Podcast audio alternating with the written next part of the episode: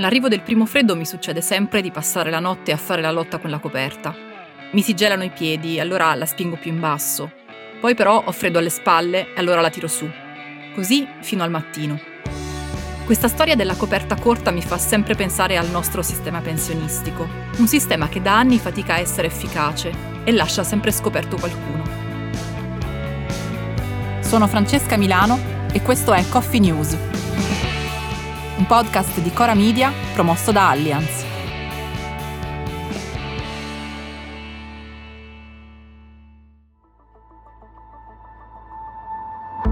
Se ne parla da sempre, si cerca una formula magica o almeno una formula matematica che permetta di far quadrare i conti. E anche quest'anno si torna a parlare della riforma del sistema pensionistico. Lo si fa sempre in autunno, e non per la storia della coperta, ma perché è in queste settimane che in Parlamento si discute la legge di bilancio, che tra le tante cose prevede un ritocco del sistema pensionistico. Il tema delle pensioni è da sempre particolarmente delicato per tutti i governi che si sono ritrovati ad affrontarlo. Lo è sia perché è molto sentito dai cittadini, che per lo più hanno a cuore la possibilità di poter smettere di lavorare conservando la loro sicurezza economica, sia perché da anni il sistema pensionistico italiano è una specie di enigma. L'Italia è infatti il secondo paese in Europa per spesa pensionistica. Sono circa trecento i miliardi di euro spesi ogni anno, per circa diciassette milioni di pensionati, il che significa il quindici virgola otto per cento del P I L. Solo la Grecia spende in percentuale più di noi, ma questa spesa, che pure è consistente, è solo una parte del problema. Diciamo la metà. L'altra metà sono le entrate. Per sostenere una spesa così corposa, infatti, è evidente che servono entrate altrettanto corpose. Queste entrate per il sistema pensionistico arrivano dai contributi dei lavoratori attivi. Il problema però è che con il calo demografico in corso e con il parallelo allungarsi della vita media, negli ultimi anni si è verificata una specie di apertura a forbice tra le uscite dell'I N P S, che sono sempre di più, e le entrate contributive, che sono sempre di meno. Questo succede perché il numero degli anziani aumenta, e così pure la loro aspettativa di vita, mentre il numero dei lavoratori attivi diminuisce progressivamente, e le forme di lavoro precario hanno reso gli stipendi e i contributi meno consistenti e meno stabili. Per queste ragioni da anni, grosso modo dalla metà degli anni novanta, quasi ogni governo ha cercato di mettere mano al sistema delle pensioni, per lo più ritoccando al rialzo l'età pensionabile ed escogitando modi per incoraggiare i lavoratori a lavorare più a lungo, così da prolungare il periodo di versamento di contributi.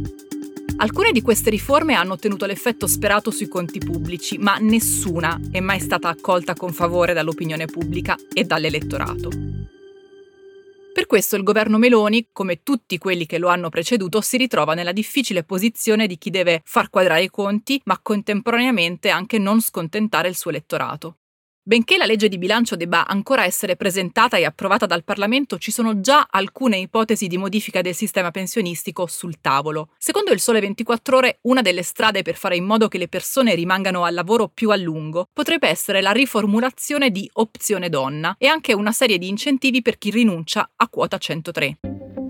Ma andiamo con ordine.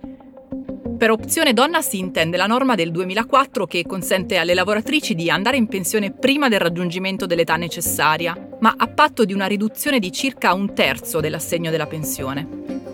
La misura era già stata ridotta con la legge finanziaria dello scorso anno, che ne aveva riservato l'accesso solo a particolari categorie di lavoratrici. In questo modo, secondo le stime, la platea delle potenziali beneficiarie di Opzione Donna era passata da ventimila l'anno a poco meno di tremila.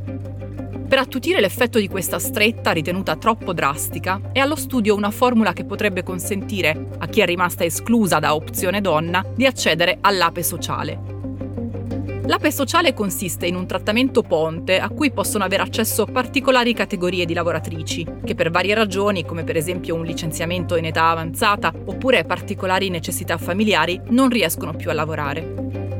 A loro, a determinate condizioni di età e di contributi, potrebbe essere garantito un assegno mensile di millecinquecento euro non rivalutabili fino al raggiungimento dell'età minima per la pensione. Diversa potrebbe essere la questione per quanto riguarda Quota centotré. Quota centotré è il nome con cui si indicano i requisiti minimi per andare in pensione. È in pratica la somma tra sessantadue anni di età e quarantuno anni di contributi.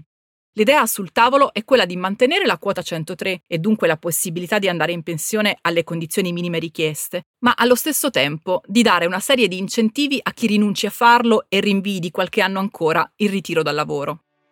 Basteranno questi ingredienti a realizzare la ricetta per la riforma delle pensioni perfetta? Come si dice, ai posteri l'ardua sentenza. Intanto continuiamo a tirare la coperta un po' di qua e un po' di là. Coffee News è un podcast di Cora News prodotto da Cora Media e promosso da Allianz. Condotto da Francesca Milano, Guido Brera, Mario Calabresi, Simone Pieranni e Lorenzo Pregliasco. La cura editoriale è di Francesca Milano.